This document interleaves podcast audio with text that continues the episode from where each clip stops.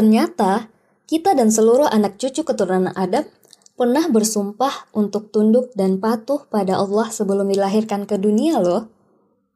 Kamu masih ingat dengan cerita pengambilan sumpahnya belum? Jika belum, yuk kita kembali mengingat-ingat lagi kisahnya.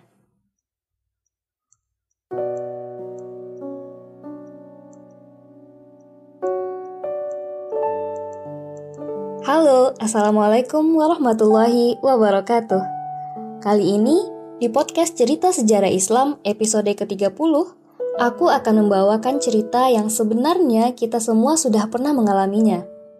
Tapi, kita semua akhirnya menjadi lupa. Mungkin karena itulah, Allah akhirnya mengingatkan melalui Al-Quran, juga melalui Rasul-Rasul yang diutusnya. Hal yang kita lupakan itu adalah sumpah yang dulu pernah kita ikrarkan di hadapan Allah. Mungkin kamu jadi kepikiran, "Hah? Emang aku pernah sumpah tentang apa pada Allah?" Nah, daripada penasaran kan, yuk kita bahas ceritanya.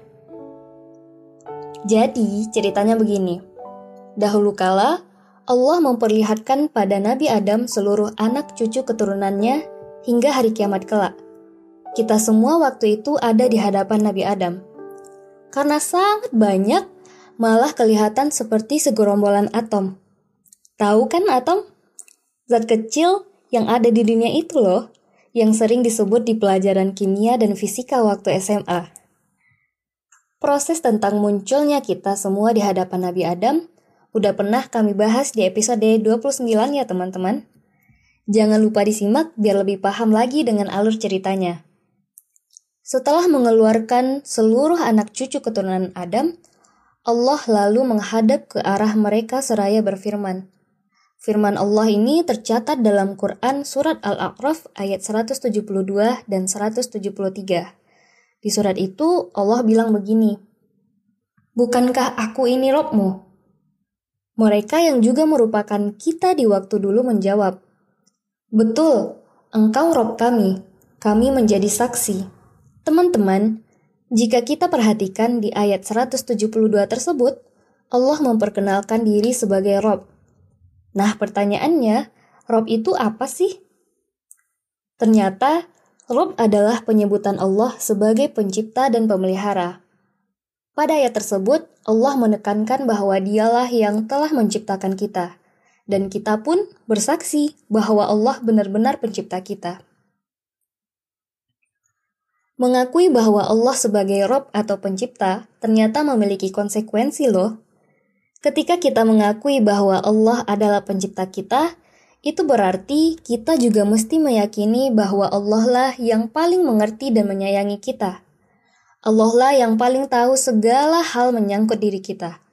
Ketika kita mengakui bahwa Allah adalah pencipta hidup kita, itu berarti kita menerima bahwa Allah lah yang paling berhak untuk membuat pedoman hidup untuk kita. Sebagai seorang Muslim, kita sudah mengetahui bahwa pedoman hidup yang diberikan oleh Allah adalah Al-Quran. Jadi, jika kita mengakui Allah sebagai Rob, sudahkah kita mendalami isi Al-Quran yang diturunkan oleh Allah? Kembali lagi ke cerita ya. Setelah Allah mengambil pengakuan dari kita, Allah lalu menjelaskan bahwa kita tak akan bisa mengelak lupa dengan sumpah tersebut. Pada Quran Surat Al-A'raf ayat 173, Allah menggambarkan bahwa kelak di hari akhir, kita benar-benar tidak bisa beralasan atas tindakan ingkar janji yang kita lakukan. Pada ayat tersebut, Allah bilang begini, Kami lakukan yang demikian itu agar di hari kiamat kamu tidak mengatakan, sesungguhnya ketika itu kami lengah terhadap ini. Atau agar kamu tidak mengatakan, sesungguhnya nenek moyang kami telah mempersekutukan Tuhan sejak dahulu, sedang kami adalah keturunan yang datang setelah mereka. Maka apakah engkau akan membinasakan kami karena perbuatan orang-orang dahulu yang sesat? Teman-teman, ternyata Allah juga telah mengambil saksi-saksi dari perjanjian yang telah dilakukan itu loh. Hal itu dilakukan agar kita makin mustahil untuk mengelak di hari akhir saat diminta pertanggungjawaban. Apalagi kalau kita menyimak cerita di episode 29, Dari episode tersebut, kita jadi mengetahui jika Allah sangat memperhatikan janji yang sudah diikrarkan. Allah juga akan mempergunakan saksi-saksi dan buku catatannya jika si pembuat janji mengaku lupa. Ketika itu Allah berkata, Sesungguhnya aku mengambil kesaksian pada tujuh lapis langit dan bumi. Aku juga mengambil kesaksian bapak moyang kalian yaitu Adam terhadap diri kalian. Ketahuilah oleh kalian bahwa tidak ada yang berhak disembah kecuali aku. Tidak ada Tuhan selain aku. Janganlah kalian menyekutukan aku dengan sesuatu apa pun.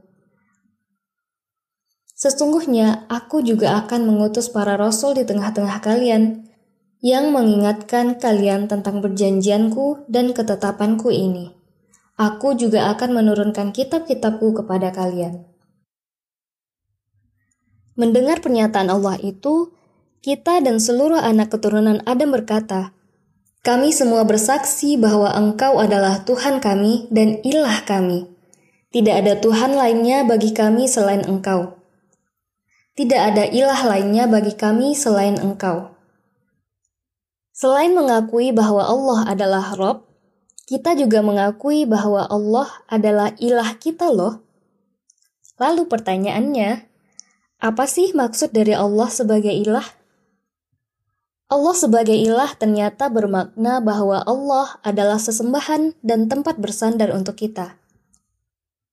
Mengakui bahwa Allah adalah ilah kita sama dengan mengakui bahwa Allah lah satu-satunya sesembahan kita. Allah lah tempat bersandar yang bisa kita datangi saat suka maupun duka, saat siang maupun malam. Allah sebagai ilah juga berarti Allah adalah zat yang paling mulia. Mengakui bahwa Allah adalah ilah ternyata juga memiliki sebuah konsekuensi loh. Ketika kita mengimani Allah sebagai yang paling mulia, sebagai hamba kita juga mesti mempraktikkan sifat-sifat mulia. Ada banyak sifat yang bisa kita lakukan seperti kerja keras, menolong teman yang kesusahan, berbakti pada orang tua, jujur, dan masih banyak lagi. Kenapa sih kita mesti melakukan hal ini? Karena orang lain tidak mengetahui bahwa Allah sesembahan kita adalah ilah yang mulia. Mereka akan menilai Allah dengan melihat perlakuan kita sebagai hamba. Oh iya, di antara sekerumunan manusia yang mirip sekumpulan atom itu, ada beberapa yang bersinar lebih terang dari lainnya. Mereka laksana pelita yang bersinar terang.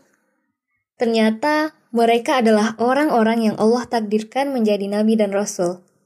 Allah mengistimewakan mereka dengan adanya perjanjian khusus lainnya, yaitu berupa risalah dan kenabian. Perjanjian khusus inilah yang dimaksud oleh Allah di dalam firman-Nya pada Quran Surat Al-Ahzab ayat 7. Begini bunyi ayatnya. Dan ingatlah ketika kami mengambil perjanjian dari nabi-nabi dan dari kamu sendiri, dari Nuh, Ibrahim, Musa, dan Isa putra Maryam, dan kami telah mengambil dari mereka perjanjian yang teguh. Pada ayat tersebut, Allah secara tegas mengatakan telah mengambil perjanjian dengan para nabi dan rasul untuk menyampaikan risalah Allah kepada kaumnya masing-masing. Kepada kita yang masih hidup ini, Allah mengutus Nabi Muhammad sebagai pembawa kabar gembira dan peringatan untuk kita. Nabi Muhammad pun telah memenuhi janjinya dengan mengabdikan hidupnya di jalan Allah. Nabi Muhammad hingga akhir hayatnya terus mengajak manusia untuk kembali pada fitrahnya sebagai hamba Allah. Kita yang mengharap syafaatnya hari akhir kelak ini, sudah sebanyak apa kita mengetahui mengenai 63 tahun kisah perjuangan Nabi Muhammad?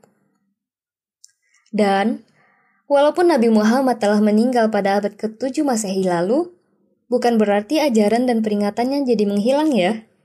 Ajaran Nabi masih tetap abadi melalui Al-Quran, serta hadis-hadisnya. Ajaran Nabi masih banyak bergaung di masjid-masjid melalui tangan para da'i. Bahkan masih bisa kamu akses lewat YouTube maupun Spotify. Ajaran Nabi bisa dengan sangat mudah kamu akses melalui handphonemu. Masih bisa diakses sambil rebahan dengan nyaman. Apalagi Allah sendiri sudah berjanji dengan menjaga kemurnian Al-Quran hingga hari akhir nanti. Itu artinya peringatan Nabi juga akan tetap bergema hingga hari akhir nanti. Teman-teman, tadi aku juga sempat nyebutin bahwa fitrah manusia adalah sebagai hamba Allah. Jika sebelum dilahirkan di dunia kita sudah mengaku dan bersumpah taat pada Allah, itu artinya kita jadi hamba yang suci tanpa dosa ketika terlahir di dunia. Dan itulah fitrah kita. Penjelasan lebih lanjut mengenai fitrah manusia akan kami bahas di episode 31 ya. Jangan lupa disimak karena pembahasannya sangat berkaitan. Cukup sekian cerita kita kali ini. Sampai sini kita telah mengetahui jika kita pernah bersumpah pada Allah untuk tetap taat. Kita juga mengetahui bahwa Allah adalah Rob, yaitu yang pencipta. Allah juga merupakan ilah, yaitu sesembahan. Dan kita juga mengetahui jika pengakuan Allah sebagai Rob dan Ilah punya konsekuensi yang harus ditanggung. Kisah ini akan kami lanjutkan di episode selanjutnya. Tentunya di podcast Cerita Sejarah Islam. Terima kasih. Wassalamualaikum warahmatullahi wabarakatuh.